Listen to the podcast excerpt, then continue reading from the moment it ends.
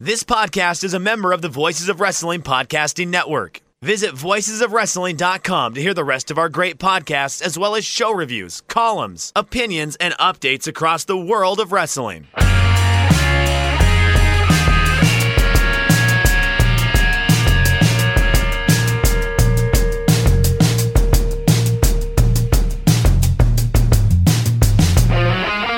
Shake them ropes. I am back from Phoenix, kids. I went to NXT Live. I went to the Royal Rumble Live. I'll have some thoughts about that. Dean Ambrose gives his notice, and internet goes crazy about it. I'll tell you why it's not that big of a deal, probably.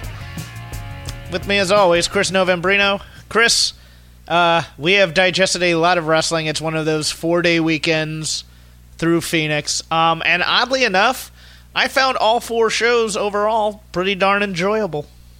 Yes, I, I thought that of the four, actually, I think that Royal Rumble was the most laggy, but I, I that's just because those shows are so long. You know, the big four, the big five shows are now like six hours, and it sort of you inevitably get tired at some point in the middle of the show. Yes, and let me get into this because uh, Chase Field was a bad setup. It was it it. Uh, bad how?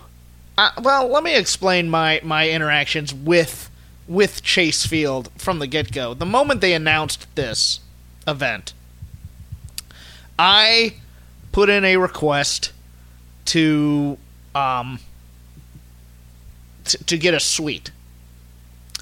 And and they said okay fine blah blah that you know we'll we, you know it's a little early we won't have information on that for a while uh, we'll get it to you as soon as possible so all my follow ups um, just go unanswered until one day, about a month and a half ago, they go, "Well, we can't uh, give you any more information. We consider this matter over." So I'm already kind of mad about that because I thought I could get, you know, the cheapest suite in there, and between my contacts at Fightful, Figure Four, people coming from LA, I could have probably filled it. I thought.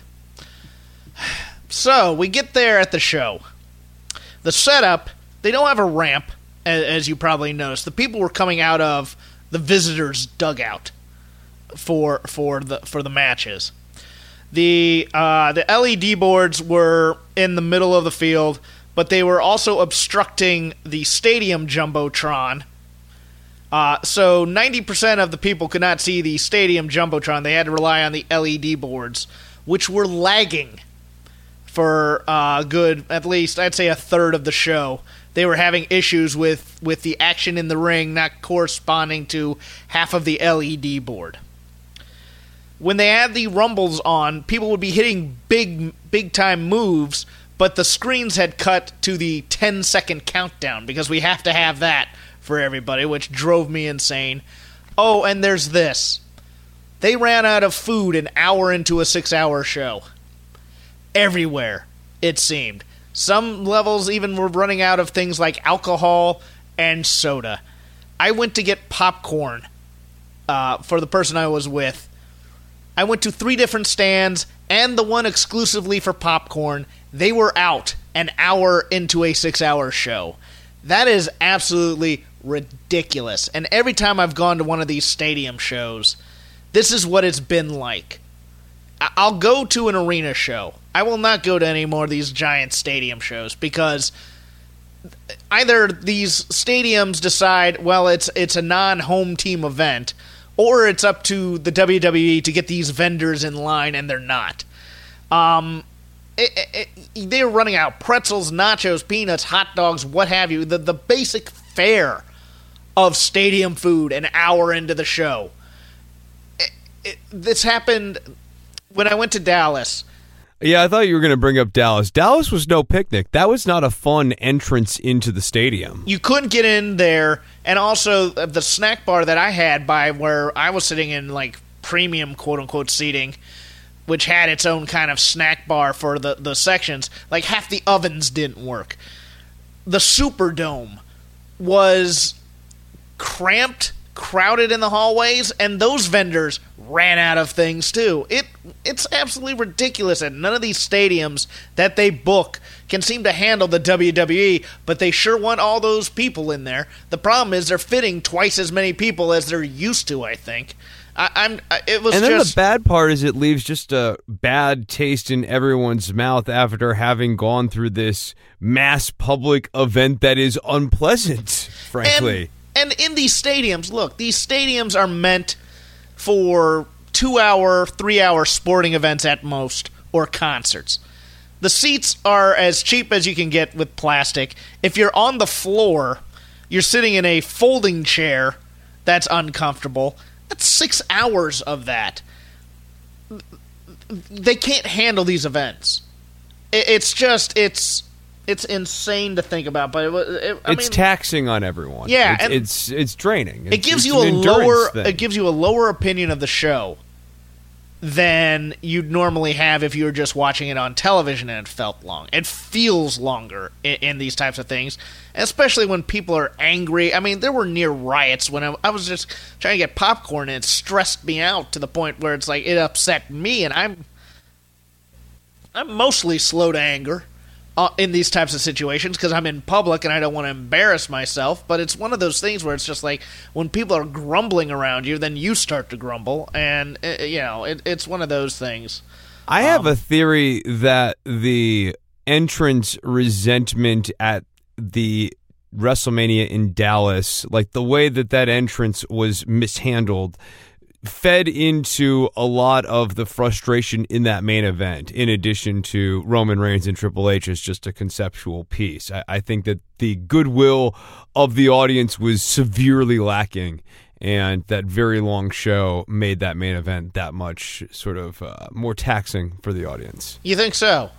Yeah, I, I think that's part of it. I, I think that's. I think that was a mood setter, man. Because what you were saying is, after you have this like rough entrance, it takes a minute for you to get settled down and actually kind of get into the mental mood to watch wrestling, and and then you got to kind of mentally prepare yourself of you're going to be posted up here for the next four and a half, five hours. Yeah. Um. You know, and, and there wasn't the testiness here that there have been in, in the other arena shows I've been. There were no beach balls. Beach balls were not to be seen throughout this entire event. But it'll still give me an education in main roster crowds and what they like, and how we can be very, very wrong on All right, so, so, let, us get into that. I, I'm interested. I, know, of course attended a number of WWE events here in the last few years, and I have some thoughts as well. But what what are your thoughts right now, right here? What does the Hawk have? Well, your biggest pops of the night at uh, at uh, the Rumble were Kurt Angle, Jeff Jarrett, and Jeff Hardy, and also Jerry Lawler. People love Jerry Lawler. When I saw he was going to be on commentary team, I was thankful I didn't have to hear him. But people loved him in that building. Um, it, it's very interesting that it's it's difficult to get that crowd heated back up that stadium that large because after the after the uh, after the Becky Lynch win came the AJ Styles Daniel Bryan thing, and that is the epitome of the death spot. And yeah, was that as while. ice cold as it came across on the yes. broadcast? Yes, okay. it did. Yeah, it was it was ice cold. Um, but uh, yeah, and and look, all the things that we as as quote unquote wrestling fans kind of deride, they absolutely eat up at, at WWE events. The more casual types, they they want to chant, they want the comedy moments that sometimes we cringe at. Um, I don't mind comedy. I just only want like one spot. I don't want multiple spots in a rumble. I I, I, I want the rumble to be a little bit more serious because it is for a quote unquote title match. You know, I, I don't want you know it, it, this this whole weekend has been weird for the main roster because they're just heating up random people that you're like that you know they haven't thought about in ages just to do it. And it, it, it we'll get into that in a little bit. Um, but I want to go back to uh, Takeover. Man, Okay. loved me some Takeover, but there was some weirdness here too. Um, that tag match, loved it. That that tag match was like a Road Warriors versus Tully and Arn match, where where you know you had the big guys who are overpowering and they overpower the little guys for a while until they can, until the little guys can isolate one of the other guys. Um, but man, what a great match that was, and the crowd was eating it up. And then the Gargano Ricochet match, which was the match of the weekend. That thing live, hot fire. Absolutely loved it. And Oh man, I, I loved that match. I, I thought the story of that match was a lot of fun. that might be match of the them- year in it was WWE them again. having to match each other move for move, and Johnny realized that he was not going to be able to beat Ricochet by doing things move for move and being Johnny Wrestling, and that he was going to have to take a page out of Tommaso Ciampa's book. I Mm-hmm. really enjoyed that. Yeah, no, and once again, Gargano on Rumble weekend may have had the match of the year, and and it's it's gonna be very hard to top that. But at the same time, the uh, the Shayna Baszler Bianca Belair match was dead quiet during that time because it that was such a hot match, and I was not expecting that. Eh, that's the point where the show went from one of those old rabid type of crowds that's just yelling and screaming at all the action to becoming an Japanese audience style audience. a, a Japanese or, or an audience watching a TV show and knowing when to clap at their time, knowing when to chant at their time, because they did for that, and they also did for the title match, in a bit in a way. Um, I thought that Bianca Belair did fine.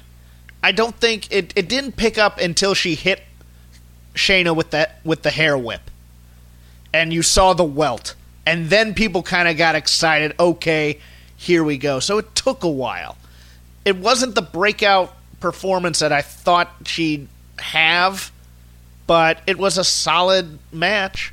it was hard for her to do the full on breakout just because it went chalk with the plot. Like this, this is Yeah. kind of what we expected, and I, and, I, and I don't think we are savants for being able to predict this. I think a lot of the audience was sort of expecting the match to go this way, and you know it made Bianca Belair look strong. But the Rocky story, it, it didn't quite click here. I'm with you on that. Yeah, and and it, and really the the you know oh now she's standing up again and uh, and she's gonna fall short. No, I, that doesn't. I I, think, I liked that spot. I, the, I'll tell you, I, I did like the tail end and the way that they paced out the audience, um, getting the most out of the audience and getting the audience to really bite that maybe Bianca was going to get out of that spot. I, I thought that that was well conducted. I like the spot. I don't like. I don't think it gets as much mileage as they think it does in terms of the Rocky story. That's my problem with it. I don't think, you know, The problem is that the we've watched so much. we of this. watch so much wrestling. Exactly. Yeah. it really is that we become jaded to that kind of story, where it's like, oh, here's the young newcomer, and boy, they really gave a, you know, may, maybe the kids think different than I do because I've seen that story so many times, and then I've seen them never give them the big win after. Um, but you know, uh, and then the main event, Aleister Black and Tommaso Ciampa, another good match but the crowd wasn't hot for it. The crowd was, uh, you know, it was hotter than the women's match, but th- there was still an element of of we're watching and enjoying this performance, and we're waiting for something to happen. But I really, I liked this match a lot. I I thought it was one of Tommaso's better performances. Um, but afterwards, they did something weird. They did they filmed the thing for the halftime heat thing, but nobody in the audience was aware of halftime heat because you know they had seen Dream in the audience and they hit Dream's music. and He comes out to face Gargano and Ciampa, and then they have the pull apart brawl with Adam Cole and and the others in the back, and then the baby faces come out and they pose, and I and to me, being there live, and I tweeted this at the time it felt like they were almost apologizing for ending on a sour note or a down note or with the bad guys winning or something. It felt just very weird in the crowd watching that as a as a kind of a critic versus a fan and trying to figure out what they were trying to do here without knowing about halftime heat at the time. over the broadcast, my impression was, at least from what I was getting off of the mic and you know hearing from the crowd, was there were a lot of people who were really overly excited for the DIY reunion. Like they they want heel DIY Yeah. so bad, and, and that is the story we're getting told here. Like Gargano you know, yells "I win" as he wins his match, and Tommaso yells "I win" as he wins his match. Like like that, that's that's where we're going with all of this. But I, I think the fact that people are waiting for the angle so much in that main event kept them from investing in the main event. hit some notes on on the Rumble, I guess. Um, loved the Asuka Becky match live. I, I, I these are all. Ba- I haven't watched any of the TV broadcasts, so I don't know how a lot of these came off. But I thought both women's singles matches were pretty darn good, especially Asuka Becky. Um, thought Sasha and Ronda was was pretty good as well. Um, Yeah, I liked both of those matches a lot. I thought Sasha and Ronda was very good. we need to we need to stop having faith that the Daniel Bryan AJ Styles types of uh that basically all these SmackDown title matches that we're watching that they're going to be these dream match great work rate type of scenarios. No, they're going to tell us a story and the story's always going to somehow be disappointing. You're going to get a good wrestling match for about two thirds of the way, and where I think the, the people who want, you know, that pure wrestling are going to be eternally disappointed is going to be in the finishes of these matches. But, Yeah. you know, along the way, we're getting told good wrestling stories, limb work, that sort of thing. The calf crusher versus the arm, I believe, was uh, the two limbs in peril in this story. I liked it. A- And then at the end, Eric Rowan came out, and I didn't like it. Eric Rowan is your conduit. I'm glad that he still has the twangy banjo and out of tune xylophone music. Thank God for that. You can recycle that. That's recycling.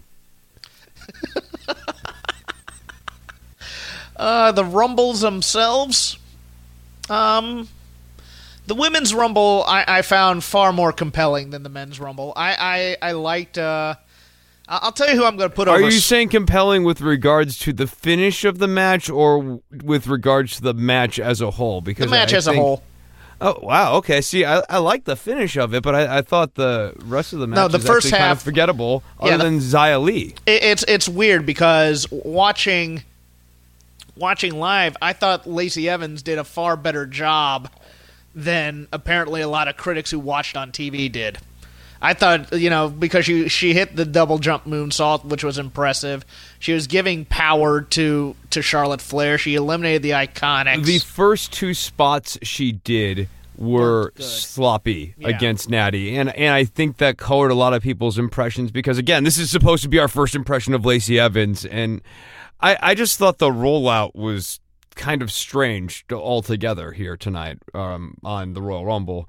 But you know, I, I thought she settled in well later on, and you're right. She was doing good work and kind of cooling down a little bit and calming down a little bit, letting the wrestling come to her a little bit towards the middle of the match. But I, I didn't overall like the way that they use Lacey Evans. You know what? My my only issue with with, with these types of again, it goes to the seriousness of the Rumble is they they're finding more and more contrived reasons to get around the two feet thing to do these weird type of spots to get people over. I don't mind it, but I'm, I'm just like, all right, that's Too many people ridiculous. are doing it. Yeah. Yeah, yeah. I, I like the idea of a Ninja Warrior person coming in and trying their hand in the Royal Rumble. I like. I like that kind of is a throwback to the you know 1990s WWF thing where like a random football player or someone would come out and try their hand in the Royal Rumble and just have a guest spot.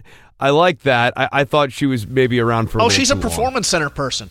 Oh, she is. Okay. Yeah, okay, she's but been they there for kind a of, while. Uh, here's the thing: on commentary, they were sort of announcing her as like a Ninja Warrior person. Yeah, she was she was the winner of American Ninja Warrior, and Yeah, then she got right. signed to the Performance Center, and she's actually been on the uh, the Largo Loop down there Okay. doing doing those matches. No, she's she's legit.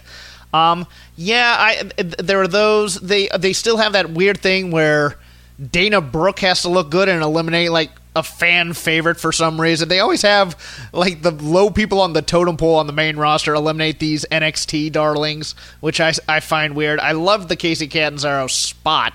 I just found the premise of it ridiculous a bit. I liked the Zelina Vega Hornswoggle spot. That's my one comedy spot for the show. I'll I'll take that. That to me made me laugh. Uh, it's Hornswoggle doing the Harpo Marx gimmick of, of chasing around the pretty girl. Um, I thought the MVP of the Women's Rumble, oddly enough, was Ember Moon because Ember Moon. Uh, when I'm watching it, I'm watching all these new people who aren't used to everything come into the ring, and I'm looking for who is really putting over their moves. And Ember Moon was selling like a champ for everybody that came in. I mean, Xia Li was sloppy, and Ember Moon tried her best to help her with that.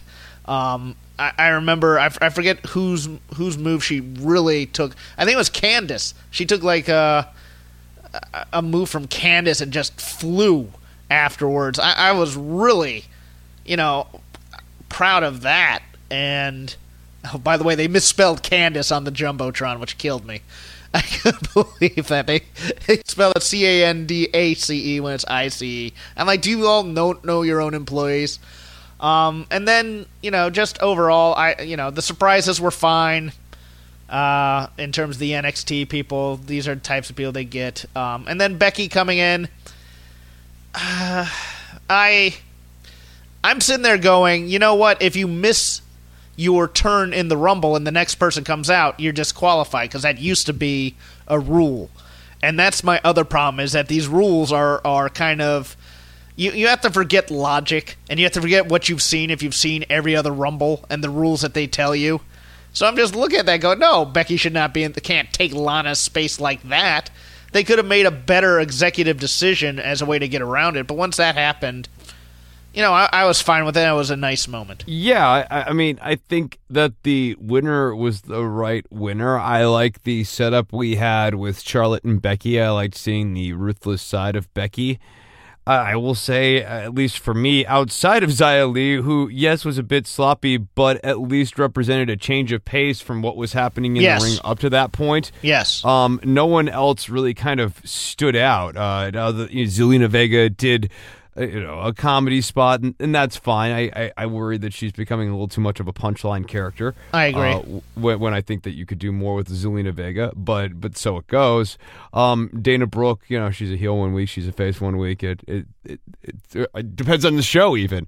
Uh, between the Royal Rumble here and Monday Night Raw, and I don't know. I, I mean, the Carmella thing, uh, it, it, was what it was, and I'm just like looking at the list here. Is there anyone else who I you mean the? Lana thing? Oh, Bayley was pretty good in the match too. I thought yeah. Bayley was good. Um, okay, there is one other person that I thought was worth mentioning, and that's Alexa Bliss. And yeah, I thought oh, there was a very curious way to bring her back. Huge pop for her. I, I mean, uh, to the point yeah, where people were excited. I, I mean, people I, love Alexa Bliss. Yeah, yeah, I know. Uh, talk a little bit more about Alexa when we get to Raw. Um, gonna double back a little bit to the pre-show because that cruiserweight match was great. The cruiserweight uh, four-way. Yeah, I concur. I concur. Loved um, You know, the the only problem, well, it wasn't a problem for most people, but if you saw 205 live this week, uh, you know, you, you, kind of saw a lot of it, but it was still a good match. Yeah. Um, I liked the ending of uh of uh, the Brock Finn match. I, I know a lot of people thought it was anticlimactic. I thought it was kind of kind of a cool thing that oh yeah, Brock's a really high skilled mixed martial artist, and he caught Finn after being tired from doing all his aerial maneuvers. I was fine with that. I, I don't know what, what you thought of, of it watching it. No, I, I liked it. I, I mean, I this is where this was going to go. I thought this told a good story. I liked the beatdown at the end of the match. I, I think they maybe tried to hit it a little too over the nose here on Monday night, but I thought everything on Sunday went perfectly fine. It was a good match.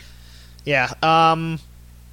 Good, not great, but good. Yeah, the tag team match was what we thought it'd be. Um. uh, the men's rumble, I I'm in the minority. I'm not the big fan of the Nia Jax move. I'm I'm, I'm not, not, a big fan I'm, of the Nia Jax move either. I, am not intergender guy. Is... I'm sorry. That's me. Maybe I'm a philistine that way. I'll live with that. But I, I especially knocking out Mustafa Ali. I thought that no, no, no, no. You not your hot young star on SmackDown. Okay, you can have him beat up R-Truth. You can have her punch Dean Ambrose, who's on his way out. But don't don't kill your guy on the come. That's all I ask. Yeah, and, and I think there's a real question here of why is it Nia Jax? Why why are we choosing to change the rules with her? And I think the answer to that question is a very uncomfortable one. Yeah. And one that WWE would not like to have to be answering. Um. Okay, what is it then? Because maybe I'm thinking something different. I, I, I think it's because she's large. Yeah. Um, I, yeah, in part because she's tall, but that's they wouldn't do it with Rhea Ripley, and she's pretty tall. I think it's because she's large in that other way, Jeff. okay, that that'll that'll work for me. Um. And I think someone kind of thinks it's funny to see someone large taking RKO's and big moves like that. Rob McCarron had a hell of a weekend with Jeff Jarrett showing up as number two. Uh, texted me immediately.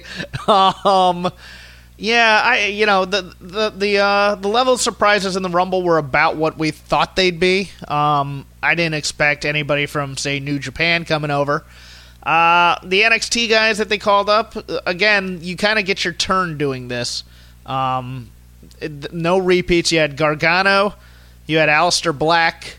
We did not have Lars Sullivan. No Lars Sullivan, which is very interesting. Yes, it is. Um, and you had Pete Dunne from NXT UK, who I thought all kind of uh, kind of held their own. I, I'm I was a little bit uh, disheartened by uh, so, some of the guys who were who didn't know how to take Gargano's moves, but um, coming out as pure babyface here. Uh, but but the but the men's rumble was what we expected it to be. It was we expected it to be come down to uh, Braun and well, I expected Braun to be in there. I don't know if anybody else did, but we expected Seth to win it.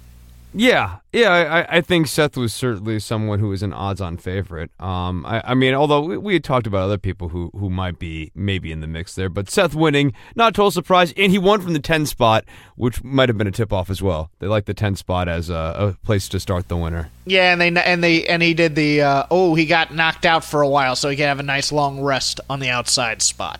W- Yeah, Once that happened, yeah. you kind of you kind of see the writing on the wall there. Um, a little surprised Roman Reigns didn't show up. That was the guy I was expecting to be the big surprise. I thought he might show up when Dean and Seth were kind of isolated in the ring with one another. I thought that would be the move there. Um, not upset that they did is go with that. Roman back? Is that a thing? No, no, no. But uh, he was said to be feeling better. Let's put it that way. Okay, so he is available. Uh, no, uh, no, he's not clear. But you know, battle Okay. royals are battle royals. So I mean, Oh, okay, okay.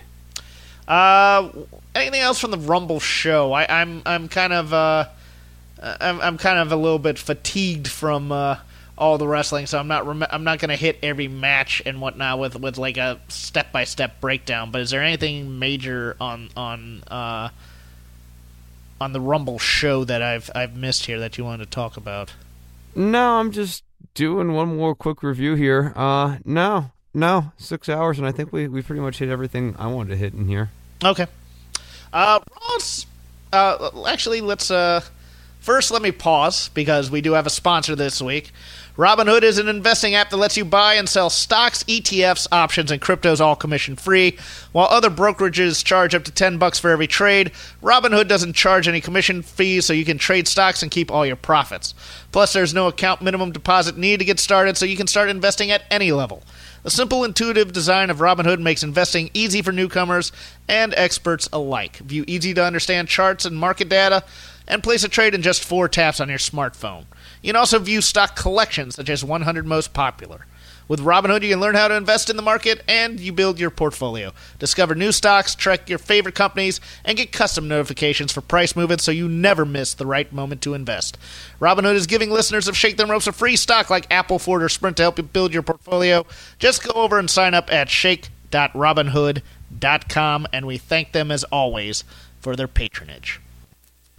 So, news coming out, uh, I guess, late last night, early today. I, for, I forget when it was, but uh, Dean Ambrose has decided he will not be re signing with the WWE. Um, I am one of those people that heard that and wasn't the least bit surprised, Chris. Do you think he's going to get elite or become all elite? I don't know. I'm really. I don't think it's because of that necessarily. I think he just. I think it's one of those things where more money's not going to cure his creative desires and what he wants to be in wrestling. I He's already been champion. I, I think that he realizes that they're just never going to let him tell the type of stories that he wants to tell or be the type of character he wants to be. Yes, and that and that to me is, is what it is. I, I, I, I know people who have I mean you hear these stories all the time. The people who quit the plum sitcom role that they're making millions at because they feel pigeonholed. So, okay, I'm gonna go do theater. And everybody's like, Why are you giving up all that money to go do that? And you know what? Sometimes you're just unhappy in a role and you don't want to do that role anymore. I think Elite's a player. I think ROH is a player. I I think um, you know it, it, TNA could be a player. I mean, it it, it just depends. Um, people are throwing money around. I mean, you know, nobody necessarily. I have nothing against TNA. I just don't think he's going to go there. I think he'll wait and see for the Elite, see if they get their you know ducks in a row and see what they're doing and what their vision is. Because I mean, as as much as his friends and this is the PW Torch who reported this, so I want to give credit to them and and, and their story and their reporting here. But according to uh, the friends uh, of of Dean, you know, he's just tired of the hokey stuff. And then people go, well, he'll definitely be over at All Elite because they want a more sports build. But if you remember All In, it also had inflatable penises and a talking boot. So you know what? I don't think they'll make him do it. I think I think All Elite is one of those things where they're going to be open to the wrestlers having input on what they want to do and what gives them creative fulfillment. So I would expect a guy of that caliber for the WWE to do that. Or he may just not want to do wrestling anymore. He may want to go off and uh, uh, my joke was I want to see him do something totally non-wrestling that may have been his dream like an American Girl franchise or something like that. But I, I don't think he's going to leave and do and and bury the WWE because his wife still has a job there and I think his wife's still happy there. So I mean, I'm I'm kind of I'm not freaking out like some people were or thinking that this is a conspiracy because WWE came out with a press statement confirming it. Um, I just think the dude needs some time off and he needs a change of venue and no amount of money is going to make him happy at his current place of employment. Yeah, and I don't know how his money situation is, but let's maybe assume that Dean's been savvy with his money and has enough where he can do something like that. Maybe he just needs a year away, two years La- away. Las Vegas is not an expensive place to live. It's not. So your money can no. go a long way there. Yeah, it's true. Yeah, especially if you're like kind of in the outer part of Las Vegas, the, it is not a very expensive place to live. That that is very true. So, anyways, I, I mean, you know, I hope Dean does what's best. Sometimes time away from the thing you've been doing is good to recenter oneself to be able to continue doing that thing for the long haul. So, for people who like Dean Ambrose, you might want to cheer on him taking a minute away from this because that might allow him to come back and do this for a longer period of time in the next run. Yeah, so to transition into Raw and SmackDown, both of which I, I liked that I, it appeared that both had, for lack of a better term, a more serious tone to them, rather than the playful campiness that we're kind of used to in the WWE. Um, but it's also a weird season in the WWE, and I think AEW is is a party to this in in some way. It's heat up random people we haven't thought of in a while. Shelton Benjamin being in the Rumble, kind of odd. There were a couple other calls like that that were kind of odd. Um, I'm oh Curt Hawkins having a Rumble spots, but I mean it was nice he could do that that the comedy spot. Uh, we had a Ditto with Ryder, even giving Ryder something to do all of a sudden because you don't want Ryder to get bored. Yeah, Well, Ryder yeah. was supposed to be in the Rumble in the, and they decided at the last second to do the to put Kurt Angle in that in, in that position. right, but um, I'm saying even giving Ryder and Hawkins this angle right now. Yeah, Yeah, yeah, and and, and that was an interesting match. I, I didn't think they'd win on top. I think they have to learn to win, and then it'll be special when Hawkins gets the pin. Right. That that's clearly the story here. Hawkins is upset that he's losing, and Zack Ryder is going to help him get out of his own head and not be a loser, and sort of remind him that he isn't a loser. Like that. That's where we're going. But it's going to be the win is going to be the special moment, and it's going to elude them for a minute, and it should. and it's going to be against the revival who who after a one day respite were back teaming together in another weird move that pre-show match with Scott Dawson and Razor. Okay. Well, we had a vignette by Mojo Rawley. I thought that was really good. I'm a fan of Mojo. I, I like Mojo. I want him to succeed. It's just they've never really found a way to find a character that fits his strengths. It's it's so weird, but I really liked that promo a lot. Um, I liked the Bayley Ronda match. I liked the Bayley, uh, like the Ronda Becky tete a tete up there. I like Um, this new Bayley. There's a little bit of an edge to Bayley this week. My favorite little thing that a lot of people may have missed, and I believe it was uh, Warren Hayes over at Fightful had a nice video of this.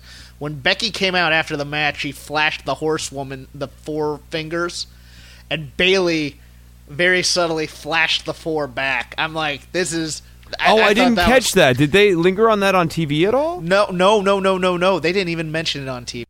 Okay, because that's what the that's the spot me and actually my friends were waiting for. Is we were waiting for after the match for Bayley to shake Ronda's hand and then flash the four. I was too, but they didn't. But but she but they did kind of give. Uh, but Becky and Bayley did kind of. Uh, you know, silently communicated with one another that, hey, you know what, we're still the best out here. I, I really liked that a lot.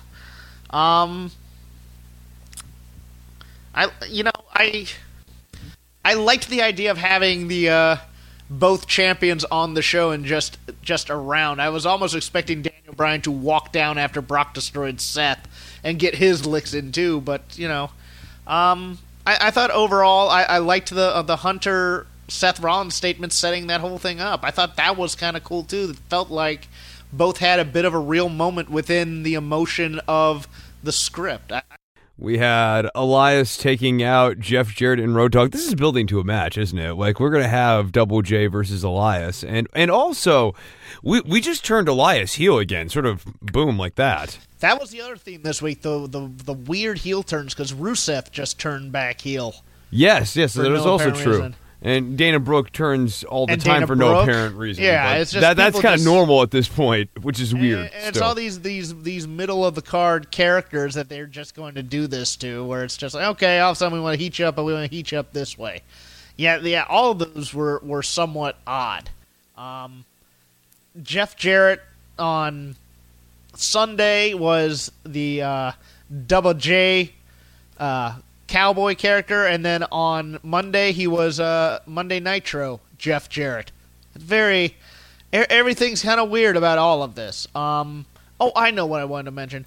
Kurt Angle. Kurt Angle on Sunday drops Elias on his head, which is kind of scary, and gets unceremoniously dumped rather quickly out of the Rumble. And then on Monday, he gets absolutely killed by Baron Corbin. I am one of those people who thinks Kurt Angle should be held in far more respect than I think the WWE holds him in. Yeah, I, I agree. I, I it's a shame to see Kurt Angle the character treated like this and also Kurt Angle the man. I, I know he's had his troubles, but this is still an Olympic gold medalist and he was at one point a, a damn damn good professional wrestler. I mean, I. I I have him on the tier with the Triple H's and the Undertakers and those guys, and it appears to me that they don't think that way of him at all. And I, I've uh, you know the Shawn Michaels, the Bret Harts, those guys. I I he wrestled look, so I- many classic matches in his run. I mean, yeah, it's it's just one of those things where I'm like, and part of me thought, well, maybe this has something to do with we need to get Kurt off of off of TV as a character because Jeff Jarrett's coming to work for the company, and then there's a whole wife thing. But I think that that's not anything to do with it. I just think they think he's he's a legend they can beat for heat, and it's it's a shame. But uh, I think they think that they're telling a story here that that we're doing some sort of how Kurt got his groove back story. he can't get his groove back though. I know. Too, old to get his groove back. That would. I, I, I know what, what you see is what you get here. And, you know, the damn shame is that I really, really liked that Kurt Angle versus Drew McIntyre match. I thought that was a really, really good match. And I don't really know what they're doing with Drew McIntyre in this whole Mania build either, because it, it seems like. Uh, He's a guy who feels really lost in the shuffle right now, especially with the two heel champions. Well, the time to have turned him babyface was when he was in the was to turn him babyface against Braun when they were all in the stable together. Yes, yeah, right, and that that would actually have him ready to go to kind of go babyface against Brock Lesnar, and a Drew McIntyre versus Brock Lesnar match is something I'm kind of here for. But then they bring out Dolph Ziggler to eliminate him in the Rumble, and you're just like, uh, okay.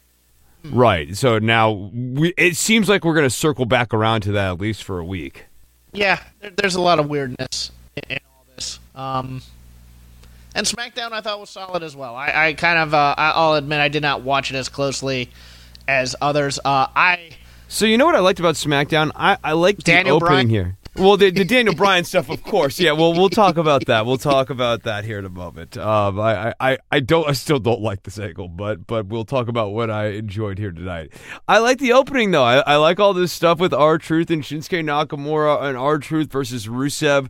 You and I, of course, like the old territory wrestling of the 1980s and stuff from the 1990s, and this had very much that old style, a little bit of chaos, like, oh, what's going to happen next? Whoa, we just had a title match. We're having another title match right after a title match? Whoa, this is wrestling. Anything can happen in wrestling. I, I like that. The, the first 45 minutes to an hour of the show uh, felt very much like a wrestling television show, which I, I enjoyed very much. But that's the thing that kills me here is is, is this is another guy that's you know they they've never had real plans for him uh, uh, other than to come out and cheer the crowd with with what's up. And all of a sudden now he's he's had two U.S. title matches where he, or a, a U.S. title win and a U.S. title defense. It's almost they looked at their roster and go, okay, who have we neglected? Let's heat them up, but we're heating them up on the day that you're announcing the road to WrestleMania which means you're basically heating them up for the battle royal, which is a little ridiculous. Yeah, I, I think part of that is still a reaction to December. December is still on the minds of some of the writers, and you can hear that in plot points on commentary, where you know, like Baron Corbin is out, and they still talk about, oh, Baron Corbin was very bad for ratings. He, you know, this is still like it's part of canon, but it's clearly a thing that's still on certain people's minds as they're writing these shows, and so I, I think picking out these old toys is part of that. As you've probably noticed, Jeff's audio had a little bit of trouble in this episode, and we reached a part in the episode where it was becoming difficult for me to hear him as well. However, I'm going to summarize his point right now, and then we're going to cut back to my response to his point. Jeff was segueing into the Mandy Rose and Naomi segment, and he was marveling in WWE's ability to find some sort of continuity for this Naomi and Mandy Rose angle by digging up a 2015 clip of Tough Enough. And now we go to my reaction to that point. Yeah, I appreciated the attempt at continuity. No, it was nice. Of like, oh, look, we're going back to Tough Enough three years ago, and and there are times in wrestling where I would like to see these deep callbacks. Not in this angle. I was kind of hoping this angle could go down the memory hole because they do that from time to time with angles that aren't working, and I was hoping that someone would have concluded that this angle is one of those that isn't working. But in the Women's Royal Rumble, I had my concerns when they had Mandy Rose eliminate Naomi. And to come back around to this is the motivation, uh, it's. You know, the weird thing is, right? This is a transparent motivation for Mandy Rose. Like, this is not the reason why she hates Naomi. So they still actually have to come up with a reason why she does and I don't think they have that still. It was almost as if Corey was uh, mocking it afterwards the entire time. with the It, it with the the, updates question. on with the right, updates like, on did her. she really care about this that much? And, and the way Mandy Rose was doing it was very crocodile's tears ish. Yeah, and also, by the way, SmackDown ladies teams can just declare themselves eligible for the uh, for the. Uh, oh, that's what I want to get into uh, for for the Elimination Chamber. I loved the Nia Jax, Tamina versus Alexa Bliss and Mickie James match, just for all the things it represented.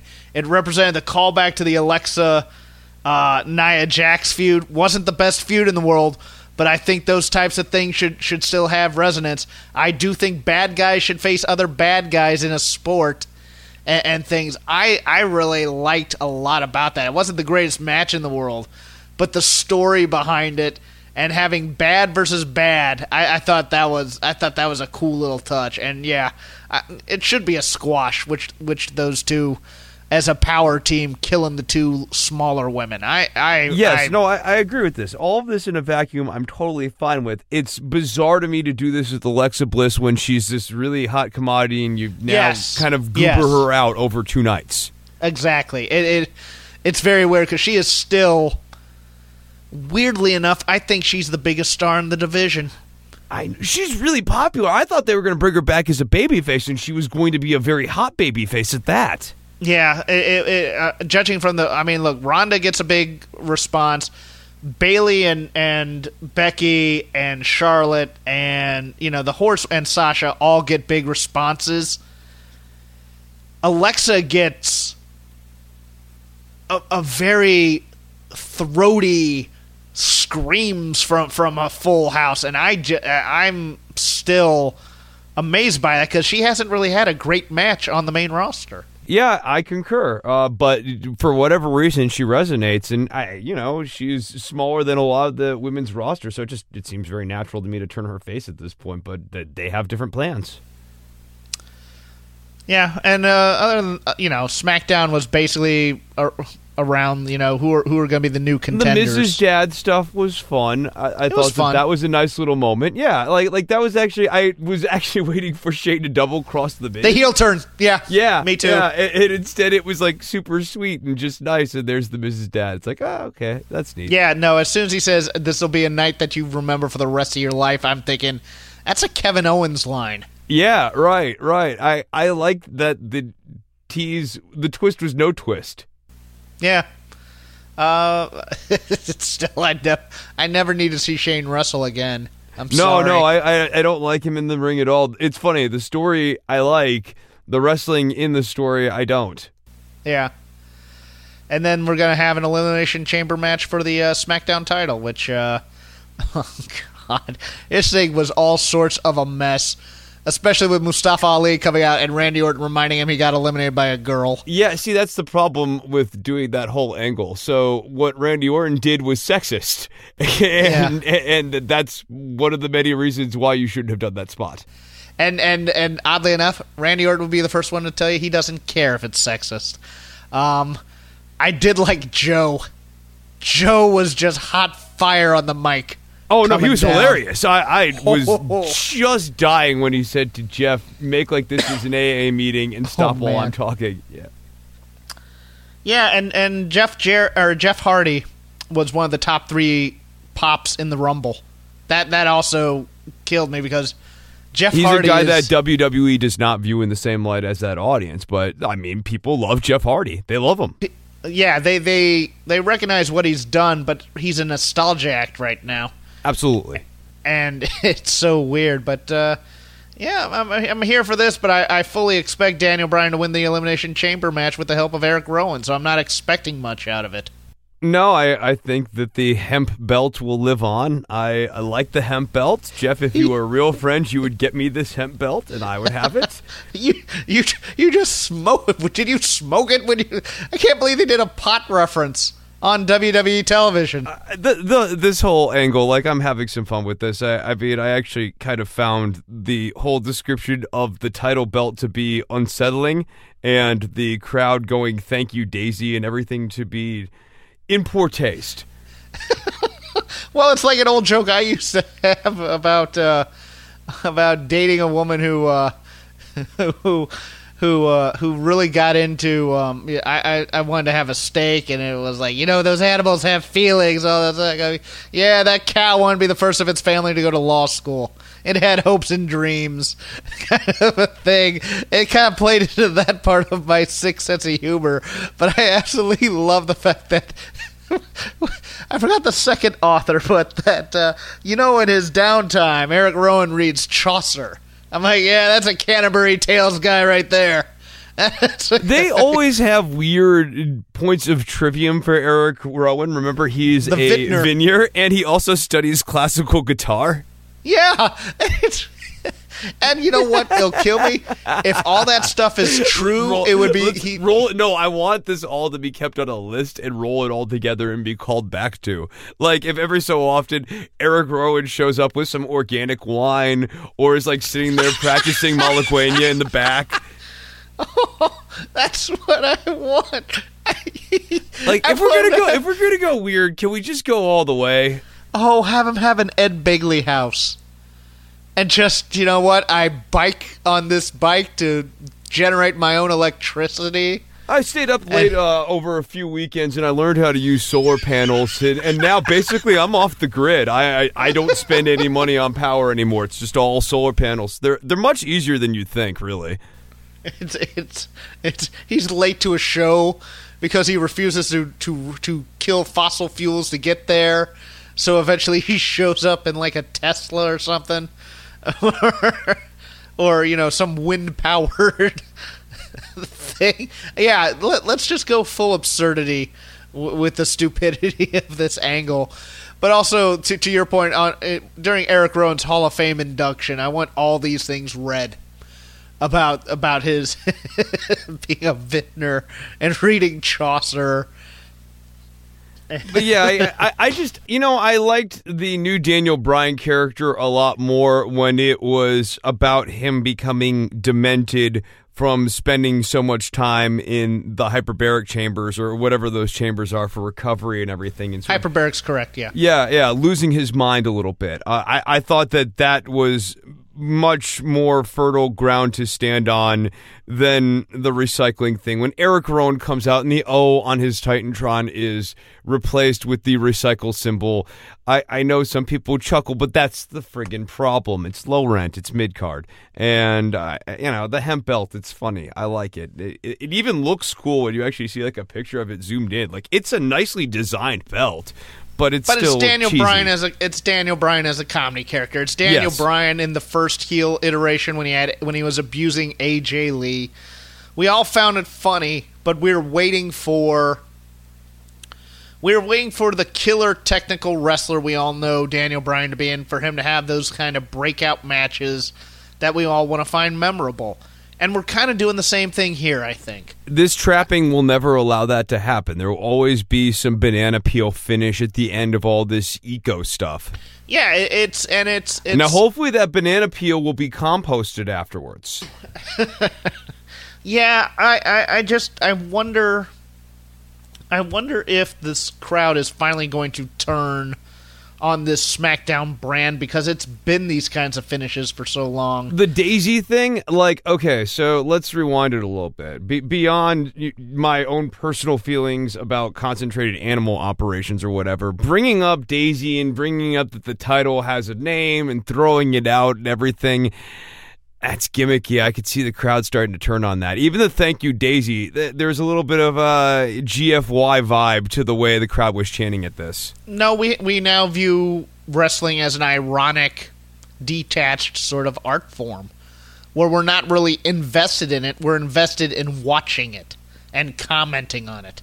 I think people can be invested in it. I, I, I still believe that they can. I think you see that on NXT Takeover. I, I think actually, you know, kind of you see a broad spectrum of how Yes. invested people let themselves get into it, and, and so this is what they make it. And you're right. We've now entered into the ironic watch and comment zone versus the emotionally invest Joe Lanza pace around your living room sort of zone. Yeah, and and I think, um, but I think especially for the SmackDown brand, I mean they've always viewed the Raw as the A brand, so they've done that, and this world title on SmackDown has just been garbage, uh, for lack of a better term. Even though it it fits Steadily You know- dragged down.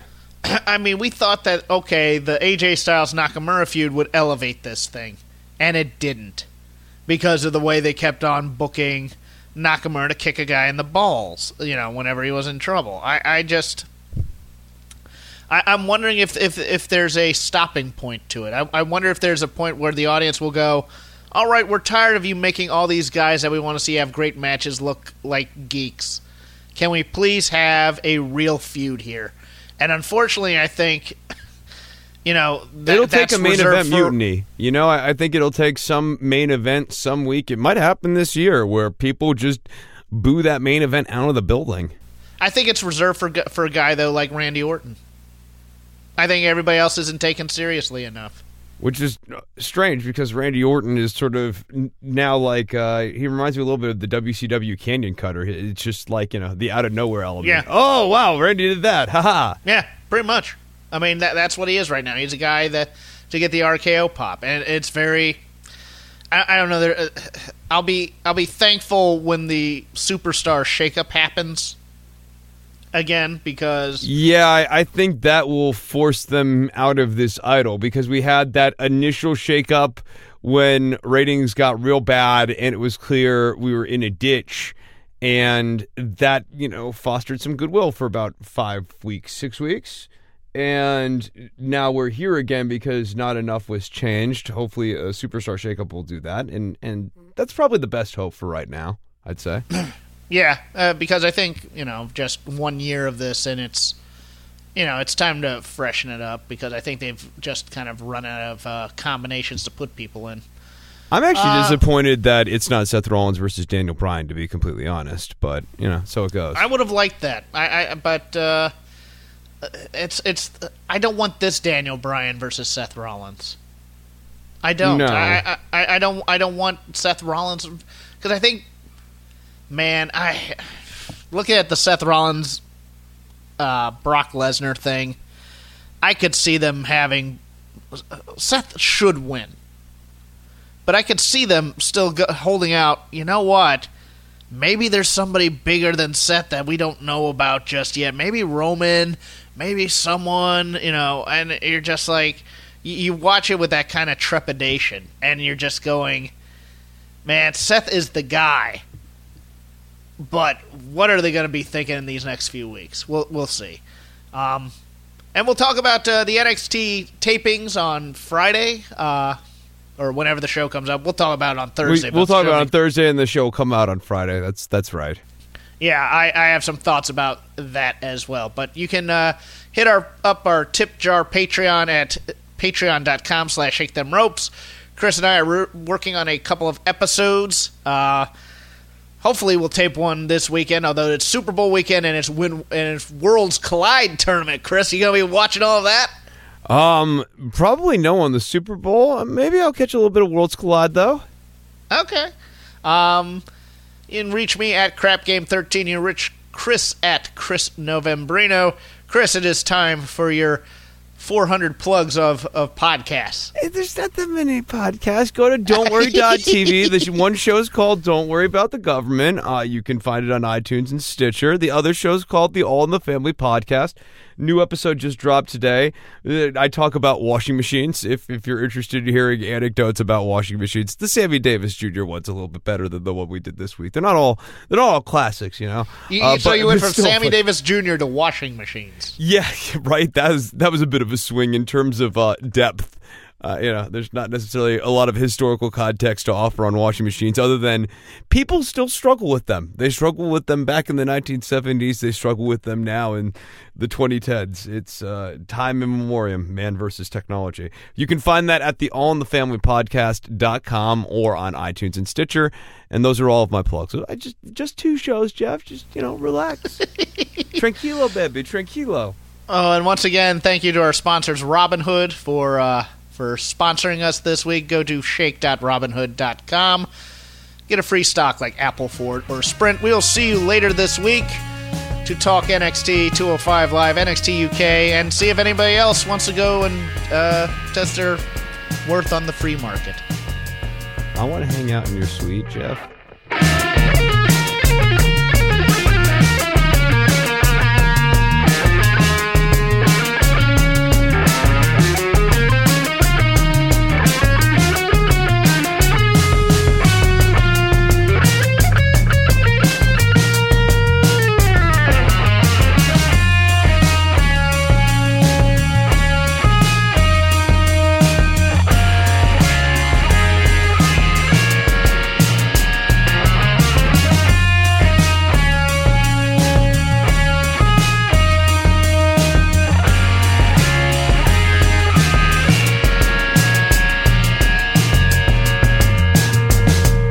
Tessa, what I'm going to do, I promise I love you so much.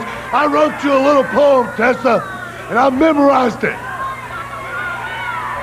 Roses are red, violets are blue. Tessa, I love you. I love you, baby. Come back to me. I'm going to beat you to death next week, Bill Dundee.